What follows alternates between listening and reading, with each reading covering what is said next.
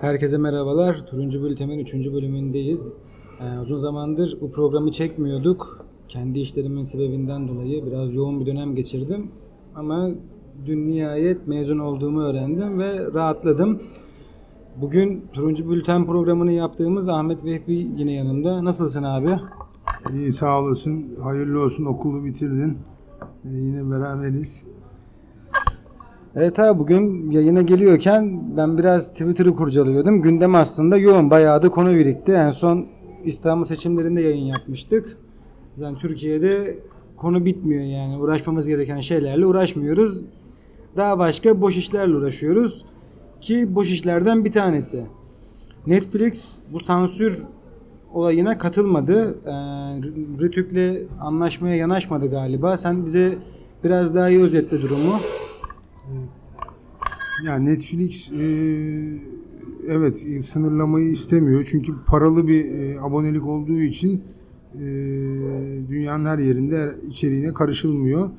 E, bence burada da devletin bir çifte standardı var. Yani halka açık kanallarda işte ATV'de, Star'da, Kanal D'de, Show'da çok e, berbat diziler var. Yani Çukur dizisinin lise gençliği üzerindeki olumsuz etkileri ortada.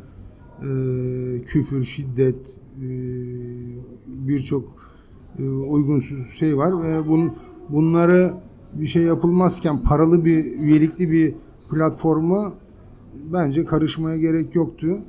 E, yani Netflix bunu e, kabul etmeyip çık, Türkiye'den çıkabilir. Böyle bir risk de var maalesef. Ee, yayından önce konuştuğumuzda Türkiye'de aslında bunun örnekleri de vardı yani yok değildi.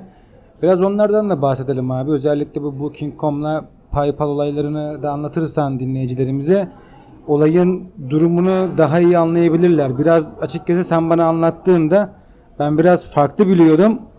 Ee, açıkçası kendimi olayı araştırmayıp ön yargı yaptığım için utandım açıkçası.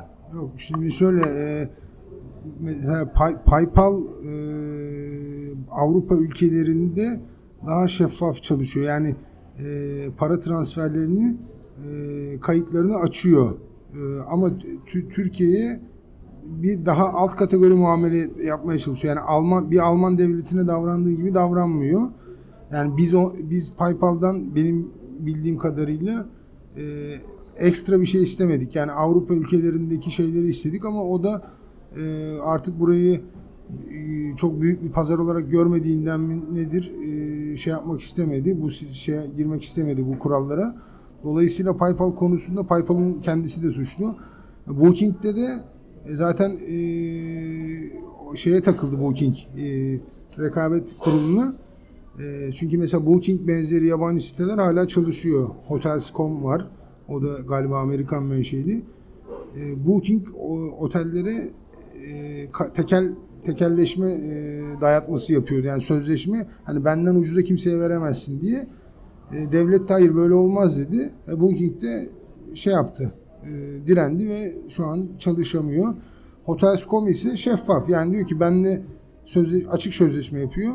Ya Bana bir fiyat verin diyor. Başka siteye ya da şahıslara da istediğiniz fiyatı verin diyor. Dolayısıyla TÜRSAP Hotels.com'dan da rahatsız olduğu halde ona dokunamıyor. Çünkü rekabet yasasını çiğnemiyor Hotels.com. Yani dolayısıyla PayPal ve Booking olayında e, devlet %100 suçlu değil ama e, şey için e, Uber mesela bir Uber gibi değil. Uber olayında e, kesinlikle devlet suçlu.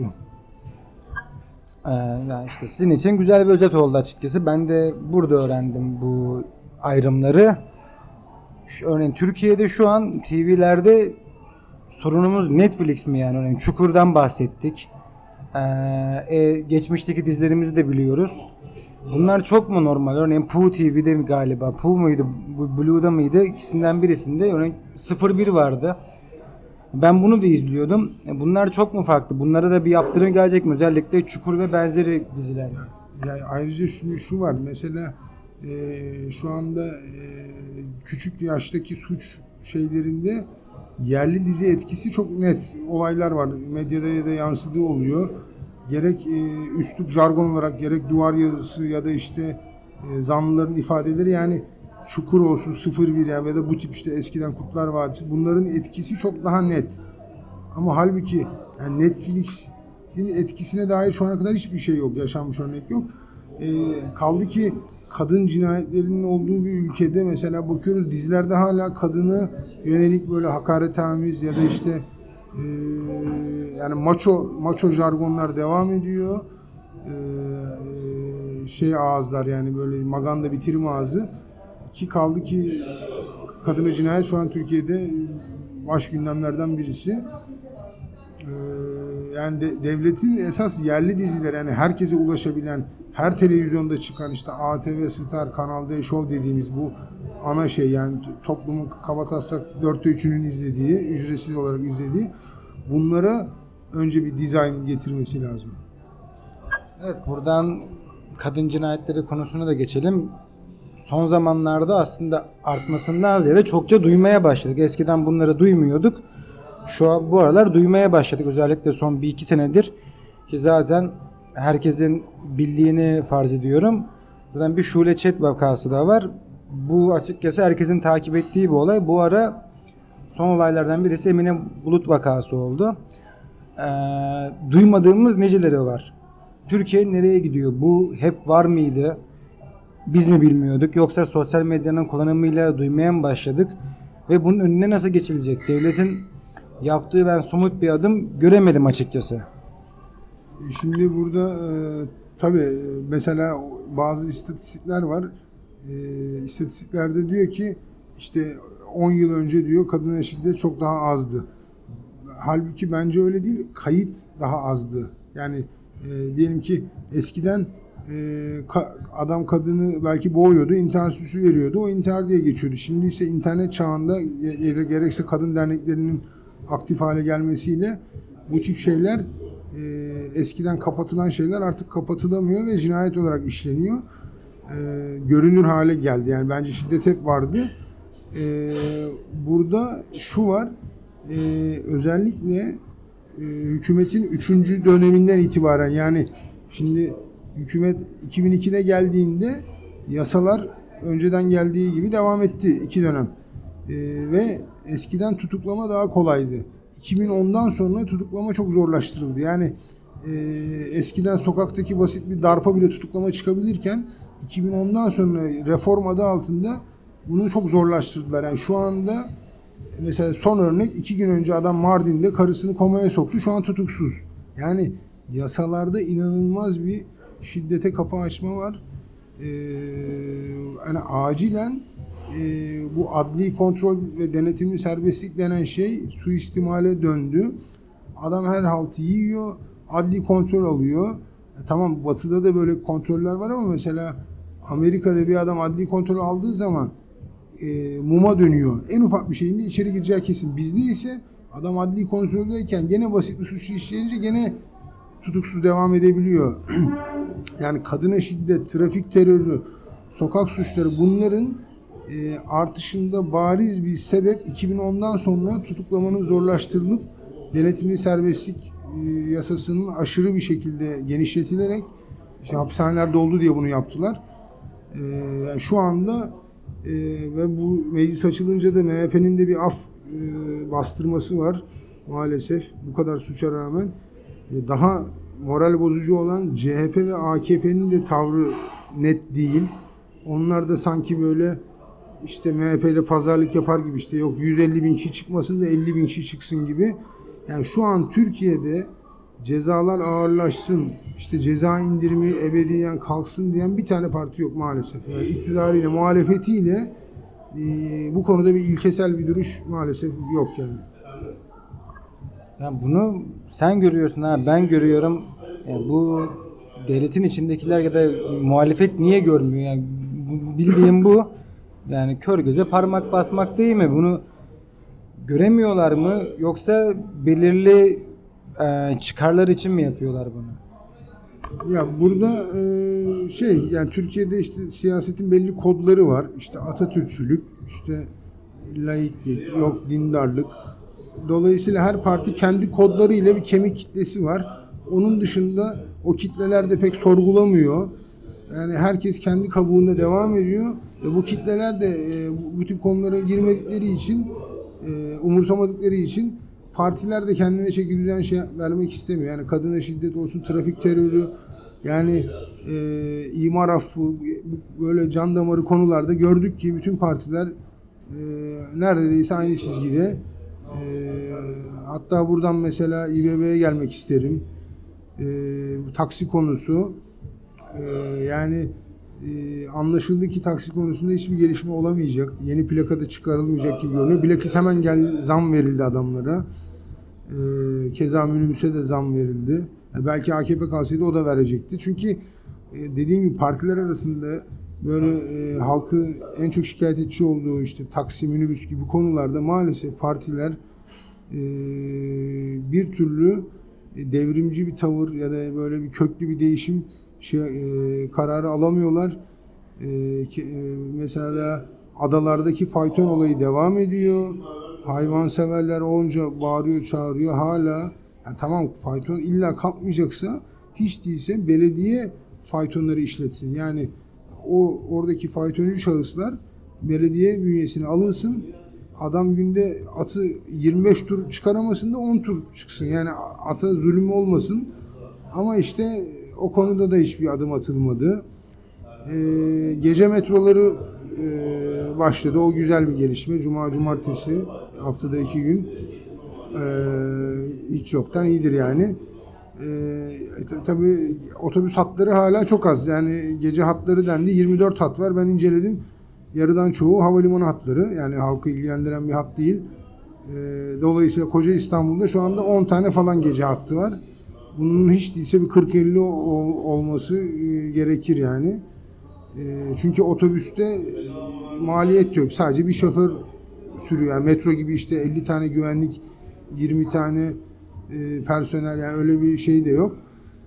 İnşallah gece hatları güçlendirilir ama mesela önceki dönemden kalma İETT Genel Müdürü devam ediyor. Ben anlamadım niye ediyor. Başarısız bir adamdı. Yani şimdi bir adam çok başarılı olur da önceki dönemden de kalsa devam ettiler ama mesela İETT İBB'nin fiyasko kurumlarından biriydi ki hala mesela şimdi ben hafta içi öğlen saat ölü bir saat buraya gelirken metrobüs gene balık istifi gene balık istifi yani bu işe bir türlü şey yapılamıyor ve bu adam İETT Genel Müdürü hala görevinde duruyor.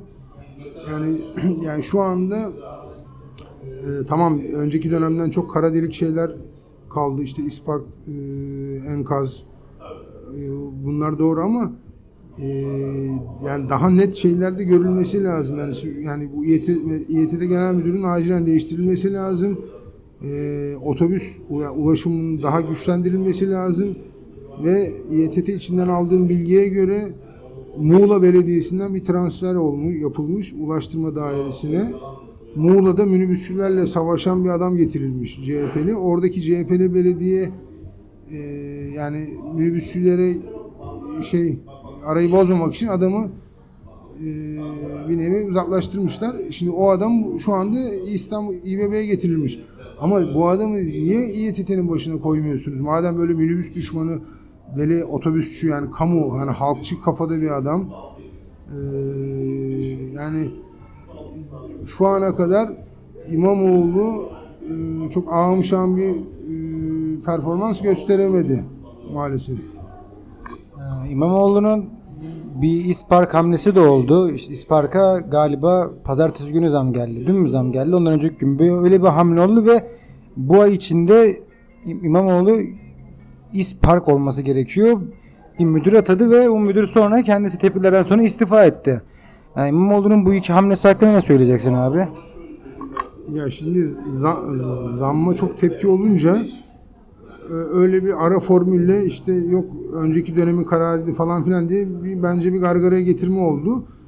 Ee, ben bence e, zam aslında şimdi belediyenin çok borcu var. Yani e, e, zamda oran belki düşürülebilir. Yani ben e, zam normal çünkü sonuçta Avrupa'da da duyuyoruz otopark ücretleri çok pahalıymış. Hele mesela bazı şehirlerde şehir merkezine gidince katlanıyormuş. Mesela şehrin en göbeğinde diyelim ki 30 pound, şehrin e, kenar mahallelerde 10 pound gibi. Dolayısıyla ben ispark zammına çok karşı çıkmıyorum ama e, işte yani acilen belediyedeki kamburları temizlemesi lazım. Mesela belediye lojman, belediyenin e, elinde da- daireler var. Bu lojmanlarda bir sürü önceki dönemden kalma üst düzey adamlar oturuyor. Bedava fiyatına oturuyor. Bunlar acilen temizlenmeli. E, İspark'ta 60 bin aracın bedava hakkı varmış. Hadi bunun diyelim 30 bini şehit gazi olsun yakınları. Yani hiç değilse bir net bir rakam o temizlik olsun. Bu avantajı avantaj şeyi düşürülsün. Ee, ayrıca bu makam araçları deniyordu. Aylar geçti hala bir şey yok. Yani yeni kapıya dizeceğiz araçları deniyordu. Yani e, önceki dönemin İETT Genel Müdürünü görevde tutarak İETT'deki makam aracını sen nasıl sorgulayacaksın? Yani daha köklü e, neşter vurulması gerekiyor. Yani e, hem fazla şişkin kadrolar azaltılıp hem de e, mesela Antalya Belediyesi, CHP'li Antalya Belediyesi faytonu çözmüşken sen burada İstanbul'da çözmüyorsun ve faytoncularla elektrikli araçlar kavga ediyor. 10 gün 2 hafta önce kavgada CHP'li Adalar Belediye Başkan Yardımcısı da yumruk yiyor. Hani buna rağmen hala alttan alınması, faytoncuları kızdırmayalım kafası çok yanlış. Yani aynı AKP'nin o taksiciyi kızdırmayalım, bunu kızdırmayalım zihniyeti. Ee, İmamoğlu'nun şöyle diyebilir miyiz yani bir Ankara Belediyesi gibi bir Mansur Yavaş gibi sınıfı geçemediğini söyleyebilir misin yoksa şu an İstanbul daha büyük bir şehir. Örneğin ben bu sene kendi bitirme projemde bir yer tasarladım. Kent tasarımında ben İstanbul'un çok büyük bir hantal yapıya sahip olduğunu öne sürüyordum. İstanbul'un ikiye değil hatta üçe bölünmesi gerektiğini söyle, söyle öner, önermiştim. Ee, belediyecilik kavramında. Haritaya bakıldığında herkes görecek. İstanbul'un merkezinde bir yığılma var. Ama o Çatalca işte haritada sınırlara bakıldığında çok daha büyük yer kaplıyor. Ama yaşanan insan sayısı daha az. Ve buralara sürekli insan çekilmeye de çalışılıyor. Örneğin bundan bir 10 sene 15 sene sonra İstanbul nasıl bir hale gelecek? Şu an bile belediye çalışamıyor. Yani hantal bir yapıya sahip bence. Bir Ankara Belediyesi gibi net darbe, net neşter vuramadı Ankara Belediyesi. Daha şeffaf geliyor bana. İmamoğlu bu konuda sınıfta kaldı diyebilir misin abi?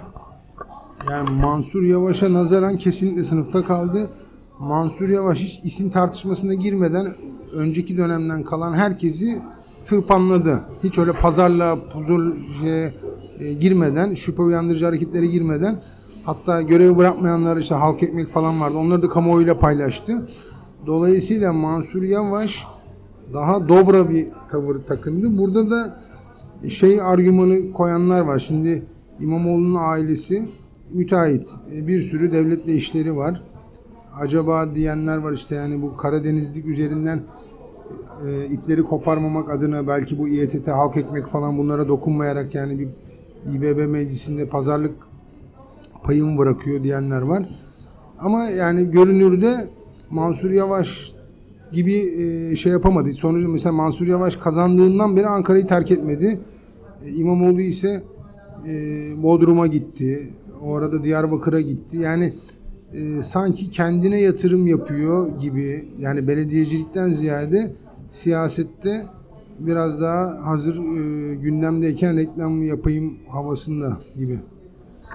Evet, Diyarbakır konusundan devam edelim. Ee, işte Doğu'da kayyum atanan belediyeleri hepimiz biliyoruz.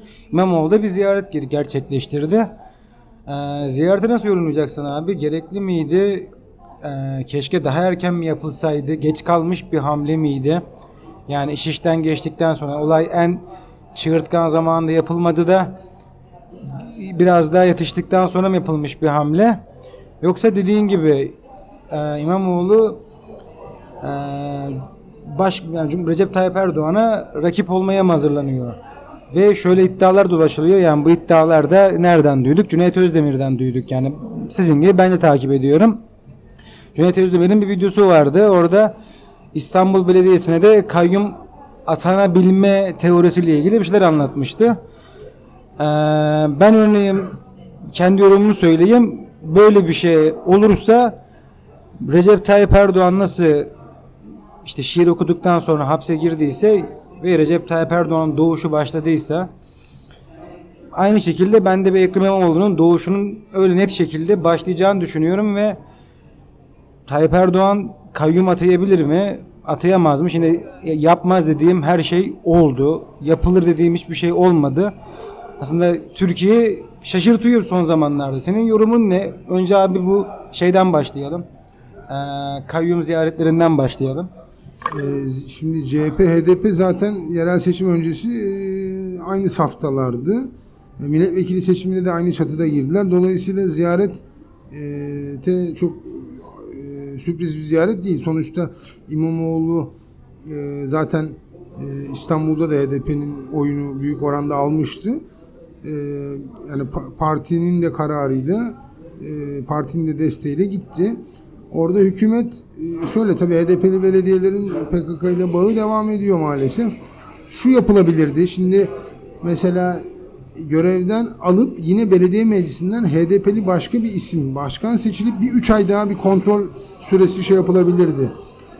E, yani direkt kayyum yerine e, mesela şey formülü işte bu hani Ataşehir Beşiktaş belediyelerinde mesela İçişleri Bakanlığı kararıyla CHP'li başkanlar alındı ama yerine gene belediye meclisinden başka CHP'liler konmuştu. O formülle bir 3 bir 3-4 ay daha kontrol yapılabilirdi yani. E, belediye direnirse de PKK ile ilişki noktasında ondan sonra atanabilirdi. İstanbul konusunda ise hiç ihtimal vermiyorum kayyum şeyine.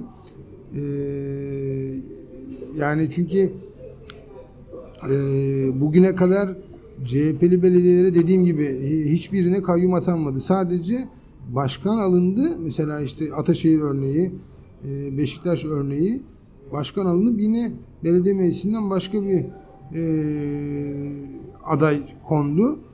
Dolayısıyla e, ben İBB'ye kayyum ihtimalini yani imkansıza yakın görüyorum. Ama olur da böyle bir hamle olursa gerçekten İmamoğlu'nun artık devlet başkanlığı yolu açılır.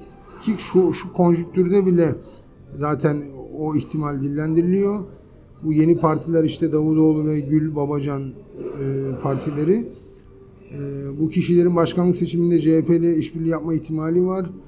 Dolayısıyla başkanlık seçimi sürprizlere açık. Hele bir de kayyum olursa İBB'ye İmamoğlu artık öne bile geçti denebilir. Evet normalde akışımızda yoktu ama Davutoğlu konusunu açınca benim hemen zihnim canlandı. Dün bir son dakika haberi görmüştüm. Haberi tam okumadım. Dün spordayken görmüştüm. Bir bakmaya çalıştım. Nedense haber kanallarımız da yani bir son dakika veriyor. İhraç yazıyor. Ama kim ihraç, neden ihraç edildiği hakkında bir yazı yazmıyor. Televizyondan uzaktım. Sadece yazı okuyabiliyordum. Ya anlamıyorum yani ben sağır bile olsam, duymayan biri olsam, engelli biri olsam nasıl anlayacağım haberi? Kırmızı bir haber var, bir fikrim yok. Şu an bunu canlı canlı yani şu an soruyorum. Ne oldu hakkında bir fikrim yok ama Davutoğlu çok sık konuşuluyordu. Ee, hatta Davutoğlu şu an mağdur edebiyatı da yapıyor. Yani biraz tabi bu ironik geliyor Davutoğlu için ama kendisi konuşsam konuşamıyorum tarzı. Kimse beni çağırmıyor kanallara. Ama o dünkü Davutoğlu mevzusu neydi ve Davutoğlu'nun uzun vadede durumu ne olacak? Ee, Davutoğlu bence e, istifa etmeyerek hata yaptı. Mesela Babacan gibi yapmalıydı. Babacan istifa etti. Yani istifa etmeyip ihracı bekleyip buradan bir mağduri eğer amaç buysa yanlış bir mantık. Yani e, buradan bir mağduriyet çıkmaz. Keşke 2-3 ay önce bu oluşum ilk şey yapıldığı gündeme geldiği zaman istifa etseydi. Ee, burada e, Babacan hareketi biraz daha kadro olarak eski devlet erkanından isimler işte Beşir Atalay falan var. Onlar da e, zaten bir çalışmaya göre Babacan e, grubu, Babacan Abdullah Gül grubu %3-4 arası, Davutoğlu %2-3 arası görünüyormuş şu anda. Tabii kendileri çok daha yüksek görüyor da yani bu e, yakın zamanlardaki bir araştırmanın şeyi. E, bu da şunu gösteriyor. Bu, bu partiler çatı formülüyle seçime girecekler. Yani işte e, Babacan, Davutoğlu, Saadet çatısı olabilir. E, yandan İyi Parti dörtlü yapabilirler. Yani her halükarda meclise girecekleri kesin. Ama ama 10 kişiyle girerler ama 20 kişiyle. E, zaten bence ilk seçimdeki hedeflerinin de e, 20 kişiyle meclise girip grup kurmak yeterli diye düşünüyorum onlar açısından. Yani her ne kadar lafta çok daha yüksekten uçsalar da realitede e, bu şeye razı olduklarını düşünüyorum. Yani meclise 20-25 milletvekiliyle girip grup kurmak daha sonra gün daha e, aktif şey yapmak, e, muhalefete geçmek. E, Davutoğlu'na buradan mağduriyet çıkmaz ama eleştirilerinde e, hani AKP içinde de e, etkili olduğu noktalar bence vardır. Çünkü işte bu e, devletteki aile kollamacılığı, torpil bu tip şeyleri eleştirileri bence kesinlikle belli bir kesimi şeyini almıştır. E, Gül Babacan ekibi ise biraz daha Davutoğlu'na nazaran daha merkez sağ gibi durmaya çalışıyorlar. Davutoğlu sanki direkt AKP tabanına oynar gibi, daha dini bir parti gibi. Ee, Gül Babacan ise daha merkez sağ e, işte AKP'nin ilk yıllarındaki havayı yaratmaya çalışıyorlar ya da işte Anavatan Özal zamanı gibi. Bakalım zaman neler gösterecek. Ee, Son bir soruyla konuyu kapayacağım. Ben işte gene senin tweetlerinden aklımda kalmıştı hatta ne zaman hatırlamıyorum ama tweet aklımda kalmıştı. Tayyip Erdoğan bir açıklama yapmıştı. Parti kurmak için bana yani benden icazet almadılar diye bir açıklaması vardı. Ee, ben de o aralar 32. gün izlemeye başlamıştım işte. Bu 28 Şubat sürecini araştırmıştım böyle yani merak salmıştım. Bütün darbeleri falan bakıyordum. Ee, aynı durumda da AK Parti kuruluyorken şey Erbakan'dan onay alınmamıştı. Bu durum aynısını şu an yaşıyor söyleyebilir miyiz Cumhurbaşkanımız? E, Evet, e, Erbakan'a yaptığını şu anda kendisi yaşıyor. E, Bir nevi tarih tekerrür etti. Yani onlar Erbakan'ı beğenmiyorlardı. Yenilikçi kanat işte Erbakan'la bu iş yürümez diye. Şimdi de birileri de Erdoğan'la bu iş yürümez diyerek bir nevi e, 20 sene on- o 20 sene önce Refah Partisi'ne yaptığını şimdi kendi yaşamış oluyor. Bir de bu şey şey olayını ben anlamadım. Cumhurbaşkanı mı başkan mı? Bu sıfat tam ülkede kullanılmaya başlanmadı.